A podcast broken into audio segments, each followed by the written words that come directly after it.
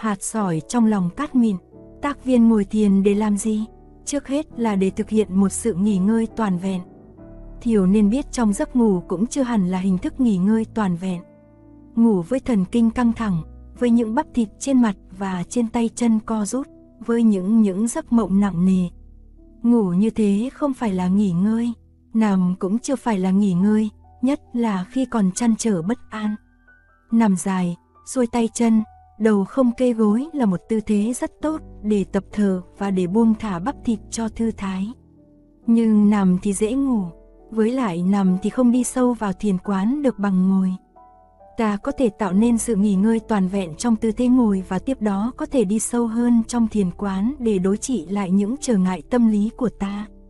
Tôi biết các tác viên có nhiều người biết ngồi kiết già, bàn chân trái đặt lên bắp chân phải và bàn chân phải đặt lên bắp chân trái. Cũng có người chỉ có thể ngồi bán già, bàn chân trái đặt lên bắp chân phải hay chân phải đặt trên bắp chân trái. Tại lớp thiền tập ở Paris, có người không ngồi được các tư thế trên. Tôi khuyên họ nên ngồi theo lối người Nhật, hai gối song song, hai lòng bàn chân úp xuống làm nơi nương tựa cho thân hình với một chiếc gối kê gọn dưới hai sóng bàn chân. Ta có thể ngồi yên trong tư thế đó hơn một giờ nữa. Tuy nhiên ai cũng có thể ít nhất là tập ngồi theo tư thế bán giả. Ban đầu có hơi đau, nhưng độ vài tuần lễ thì ít đau hơn. Khi đau thì đổi tư thế đi hay đổi vị trí của các bàn chân cho nhau. Trong trường hợp kiết già hay bán kiết già, ta nên kê dưới mông một cái gối để cho hai đầu gối trúc xuống. Như vậy là ta có ba điểm tựa. Thế ngồi như vậy là rất vững chắc sống lưng ta giữ cho thật thắng. Đây là một điều quan trọng. Đầu và cổ giữ theo sống lưng thật thẳng nhưng không cứng ngắt như gỗ. Mắt nhìn xuống khoảng hai thước về phía trước, miệng giữ nụ cười hàm tiếu. Bây giờ ta bắt đầu theo dõi hơi thở và cũng bắt đầu buông thả mọi bắp thịt trong người chỉ giữ xương sống thật thẳng và theo sát hơi thở, còn bao nhiêu thứ còn lại cùng buông thả hết. Muốn buông thả những bắp thịt chằng chịt trên mặt, những bắp thịt co lại vì lo âu, cáu kỉnh, sợ hãi hay buồn phiền, ta hãy gọi về trên môi nụ cười hàm tiếu, nụ cười chớm nở, nụ cười tới thì các bắp thịt kia bắt đầu buông thả. Ta duy trì nụ cười ấy càng lâu càng quý, nụ cười mà thiểu thấy nở hoài trên mặt Phật. Ta đặt lòng bàn tay trái ngửa ra trong lòng bàn tay mặt, buông thả mọi bắp thịt trong bàn tay, trong ngón tay, trong cánh tay, trong bắp chân. Hãy để cho tất cả trôi đi, như những dãy rong rêu trôi theo dòng nước trong khi tảng đá dưới nước vẫn nằm im bất động, chỉ giữ lấy hơi thở và nụ cười hàm tiếu trên môi. những ai mới bắt đầu tập ngồi thiền thì nên ngồi từ 20 phút đến nửa giờ. Trong thời gian đó, nên thực tập sự nghỉ ngơi toàn vẹn. Kỹ thuật của sự nghỉ ngơi này được tóm tắt trong hai tiếng, nắm giữ và buông thả. Nắm giữ hơi thở và buông thả tất cả những gì còn lại. Buông thả tất cả các thớ thịt trong châu thân, trong khoảng 15 phút hành giả có thể đạt đến sự tĩnh lặng và an lạc.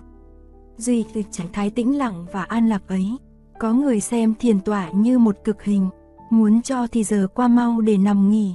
Trong trường hợp này, ta thấy đương sự chưa biết ngồi thiền, Biết ngồi thiền thì tự khắc tìm thấy sự khỏe khoắn và an lạc ngay trong tư thế ngồi.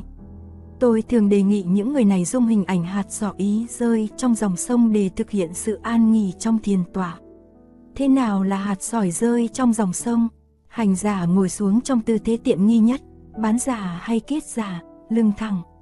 Miệng giữ nụ cười hàm tiếu, hành giả thở chậm và sâu, theo dõi hơi thở, đồng nhất mình với hơi thở. Thế rồi hành giả tự rể mình buông thả hoàn toàn như một hạt sỏi trắng được thả xuống dòng sông trong vắt. Hạt sỏi thả xuống dòng sông không hề tự ý cử động, nó tự buông thả và rơi xuống từ từ trong dòng sông bằng con đường ngắn nhất và cuối cùng tìm tới đáy sông. Xuống tới đáy sông rồi là nó được chỗ an nghỉ, không còn rơi nữa. Hành giả tự thấy mình như một hạt sỏi, tự để rơi mình trong một dòng sông, buông thả hoàn toàn. Trọng tâm của hành giả là hơi thở, thời gian buông thả để rơi, để tìm tới nơi an nghỉ trên cát mịn dưới đáy sông không cần thiết là dài bao lâu. Khi mà hành giả thấy mình ngồi an lạc, khỏe khoắn như một hạt sỏi trên cát mịn dưới đáy sông là khi ấy bắt đầu có sự nghỉ ngơi trọn vẹn. Hành giả không bị quá khứ níu kéo, không bị vị lai thâu hút. Hành giả biết rằng nếu mình không có khả năng thọ hưởng sự an lạc trong giờ phút thiền tọa hiện tại, thì tương lai cũng sẽ trôi qua những kẽ tay mình, và mình cũng sẽ không bao giờ thực sống khi tương lai biến thành hiện tại. An lạc là an lạc trong giờ thiền tọa đây. Nếu không tìm được an lạc lúc này thì sẽ không tìm được an lạc ở bất cứ lúc nào khác. Đừng đuổi theo vị lai như người bị thu hồn chạy theo bùa phép. Dừng lại và tìm sự an lạc trong giờ phút hiện tại. Hành giả thấy rằng thời gian này là thời gian của mình, chỗ ngồi này là chỗ ngồi của mình. Chính trên chỗ ngồi này và trong giờ phút này mà mình có thể thành Phật chứ không phải ở dưới một cây bồ đề nào trong một kiếp vị lai nào xa xôi. Thiền tập như thế trong vài ba tháng thì hành giả bắt đầu biết thế nào là thiền duyệt. Thiền duyệt là sự an vui tìm thấy trong thiền tỏa. Ngày xưa thầy Thanh Từ có cất một thiền thắt trên đỉnh phương bối, lấy tên là thiền duyệt thắt. Thiểu ơi, giờ tỏa thiền có dễ thành công hay không là do đời sống hàng ngày mình có tập chánh niệm nhiều hay ít.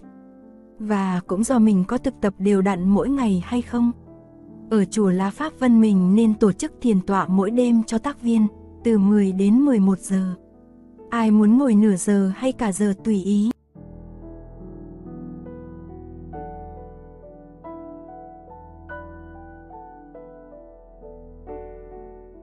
Nhận diện, nhưng mục đích của thiền tỏa chỉ là để tìm sự nghỉ ngơi thôi sao?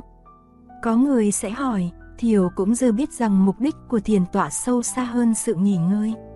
Nhưng sự nghỉ ngơi là khởi điểm cần thiết. Thực hiện sự nghỉ ngơi, ta thực hiện được sự tĩnh tâm và nhiếp ý là đi được một quãng đường khá dài trong thiền tập rồi. Ta nên nhớ rằng, quán niệm hơi thở là một phương pháp thần diệu. Đừng nói rằng pháp quán niệm hơi thở là chỉ dễ dành cho người mới học đạo. Thiền sư Tăng hội đầu thế kỷ thứ ba đã viết trong Kinh An Ban Thủ Ý, quán niệm hơi thở là đại thừa, cỗ xe lớn của chư Phật để cứu vớt chúng sanh đang trôi chìm trong sanh tử. Đếm hơi thở, theo dõi hơi thở, nắm lấy hơi thở là những phương pháp thần diệu để nhiếp tâm và tịnh ý.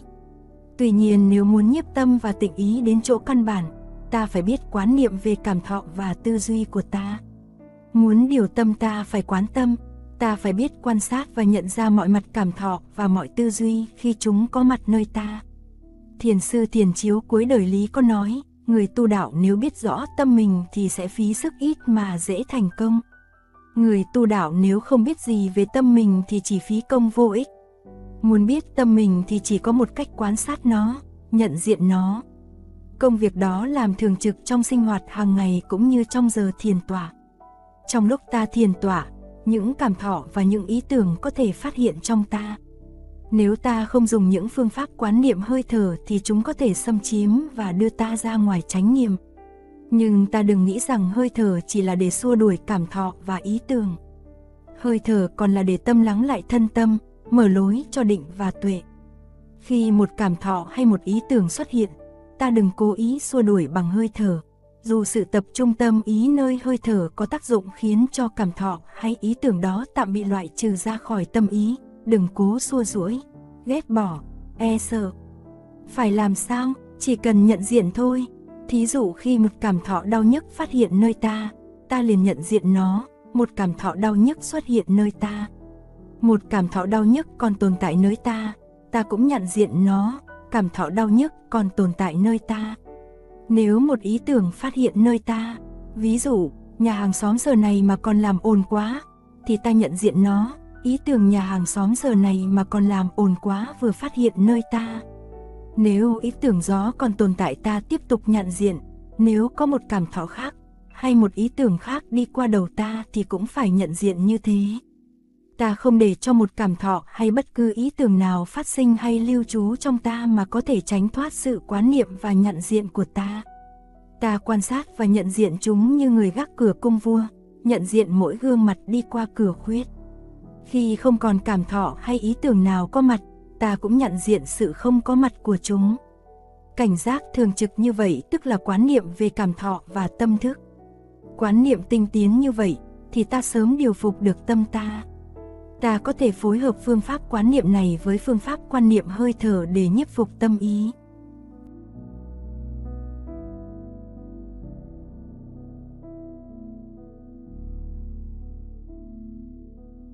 Vọng tâm thành chân tâm, Thiều ơi, điều quan trọng mà tôi muốn nhắc lại ở đây là trong khi thực hành quán niệm ta chớ nên để sự phân biệt thiện ác, chính tà chi phối để tạo nên sự giằng co. Khi một ý niệm thiện phát sinh, ta chỉ nên nhận diện một ý niệm thiện vừa phát sinh. Khi một ý niệm bất thiện phát sinh ta chỉ nên nhận diện một ý niệm bất thiện vừa phát sinh. Đừng lôi kéo hoặc xua đuổi, không yêu mến cũng không gây sọ. Hãy chỉ nhận diện chúng thôi là đủ. Nếu chúng đã đi rồi thì biết chúng đã đi rồi. Nếu chúng còn đó thì biết chúng đang còn đó. Có cảnh giác rồi thì không có gì cần phải sợ sệt nữa. Trong khi tôi nói đến người gác cửa đền vua, Thiều có thể tưởng tượng một gian phòng có hai cửa, một cửa vào và một cửa ra với tâm ta là người gác cửa. Cảm thọ và ý tưởng nào vào là ta biết, chúng ở lại ta cũng biết. Chúng ra đi ta cũng biết, ví dụ ấy có một khuyết điểm nghe Thiều, tại vì trong ví dụ ấy, những người vào ra không phải là ông gác cửa, trong khi đó những cảm thọ và tư tưởng của ta lại chính là ta, là một phần của ta. Đối với sự thiền tập thì đó là sự náo loạn, sự phân tán, là quân giặc tìm tới công hãm thành trì của sự tĩnh tâm. Tuy vậy, khi ta giận thì sự giận chính là ra. Khi ta vui, sự vui cũng chính là ta. Khi ta có những ý tưởng, những ý tưởng đó cũng chính là ta. Ta vừa là người diễn kịch vừa là khán giả xem kịch. Ta vừa là tâm, vừa là người quán sát tâm, cho nên xua đuổi hay nức kéo không phải là chuyện quan trọng. Quan trọng là nhận biết, sự quan sát này là sự quan sát không đối tượng hóa, tức là không phân biệt chủ thể và đối tượng. Tâm không nức kéo tâm, tâm không xua đuổi tâm, tâm chỉ có thể quán tâm, mà sự quan sát đây không phải là sự quan sát một đối tượng độc lập. Hãy nhớ lại công án của thiền sư Bạch Ẩn, tiếng vỗ của một bàn tay. Hãy nghĩ đến lưỡi nếm mùi vị của lưỡi, tâm thức nghiệm về tâm ngay chính trong bản thân của tâm. Điều này quan trọng đặc biệt, cho nên trong kinh quán niệm Phật luôn luôn dùng mệnh đề, quán niệm cảm thọ nơi cảm thọ, quán niệm tâm thức nơi tâm thức. Có người nói sự lập lại của những chữ cảm thọ và tâm thức là để nhấn mạnh. Tôi e rằng họ không hiểu ý của Phật. Quán niệm cảm thọ nơi cảm thọ là quán niệm của cảm thọ trực tiếp nơi cảm thọ, chứ không phải là quán niệm cảm thọ nơi một hình ảnh tạo ra về cảm thọ sau khi đối tượng hóa cảm thọ.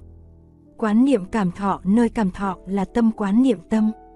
Đối tượng hóa để quan sát là phương pháp khoa học, không phải là phương pháp thiền quán. Cho nên hình ảnh người gác cửa và những khách vào ra gian phòng tâm thức không phải là hình ảnh hoàn bị để đem ví dụ cho sự quán sát tâm ý, tâm như con vườn truyền cành, kinh hay nói như vậy. Chúng ta hãy tập quan sát con vườn, bám sát lấy nó, đừng để một cử động nào lọt ra khỏi nhãn quan ta. Hãy đồng nhất với nó, tâm quán tâm như bóng theo hình thì dù tâm ý chuyển đi đâu nó vẫn nằm trong sự kiểm soát của tâm. Kinh thường nói, cột con vượn tâm lại, đó chỉ là một cách nói thôi. Khi tâm thường trực quán tâm thì tâm không còn là một con vượn nữa. Không có hai tâm, một tâm truyền cành và một tâm đi kéo lại. Người tọa thiền thường mong, thấy tánh, để giác ngộ chứng đạo. Hành giả mới tập thiền đừng chờ đợi, thấy tánh, và giác ngộ. Tốt hơn là đừng chờ đợi gì hết, nhất là đừng chờ thấy Phật trong khi ngồi thiền. Trong 6 tháng đầu, hãy nỗ lực nhiếp tâm tạo nên trạng thái tĩnh lặng và an lạc. Người tác viên nên thực tập như thế, vừa rũ sạch được phiền não, vừa được nghỉ ngơi an lạc, vừa làm cho tâm hồn tĩnh lặng để cái thấy sáng thêm, để cái nhìn rộng thêm, để tình thương yêu có thêm thực chất. Thiền tỏa là thức ăn cho tâm linh nhưng cũng là thức ăn cho tình cảm và thể chất nữa. Thân thể ta cũng nhờ thiền tỏa mà nhẹ nhàng an lạc hơn. Từ sự quán tâm đi tới sự thấy tánh, con đường sẽ không gian nan lắm đâu nếu thực tập quán tâm thi hành đúng phép. Lúc thiền tỏa mà đã tĩnh lặng, hình ảnh tư duy và cảm thọ không quấy động được rồi thì tâm bắt đầu an trú nơi tâm, tâm nhiếp tâm trong một hình thái trực giác màu nhiệm, không có chủ thể và đối tượng, cũng như ta nhấp một chén trà mà tâm ý không còn phân biệt, ký ức không còn chấn ngự thì cảm thọ của ta về hương vị trà là một cảm thọ trực tiếp, một trực giác màu nhiễm trong đó không còn có sự phân biệt chủ thể và đối tượng, người uống trà và trà bị uống. Tâm vọng động cũng là tâm, như sóng nhấp nhô cũng là nước. Lúc tâm tĩnh lặng rồi thì vọng tâm cũng là chân tâm. Chân tâm là con người thật của ta, là Phật, là đại thể, duy tính, duy nhất, không bị ngăn cách bởi ranh giới bản ngã, khái niệm và ngôn từ. Tôi không muốn nói nhiều về khía cạnh này đâu Thiều, chỉ đủ để có đầu có đuôi, thế thôi.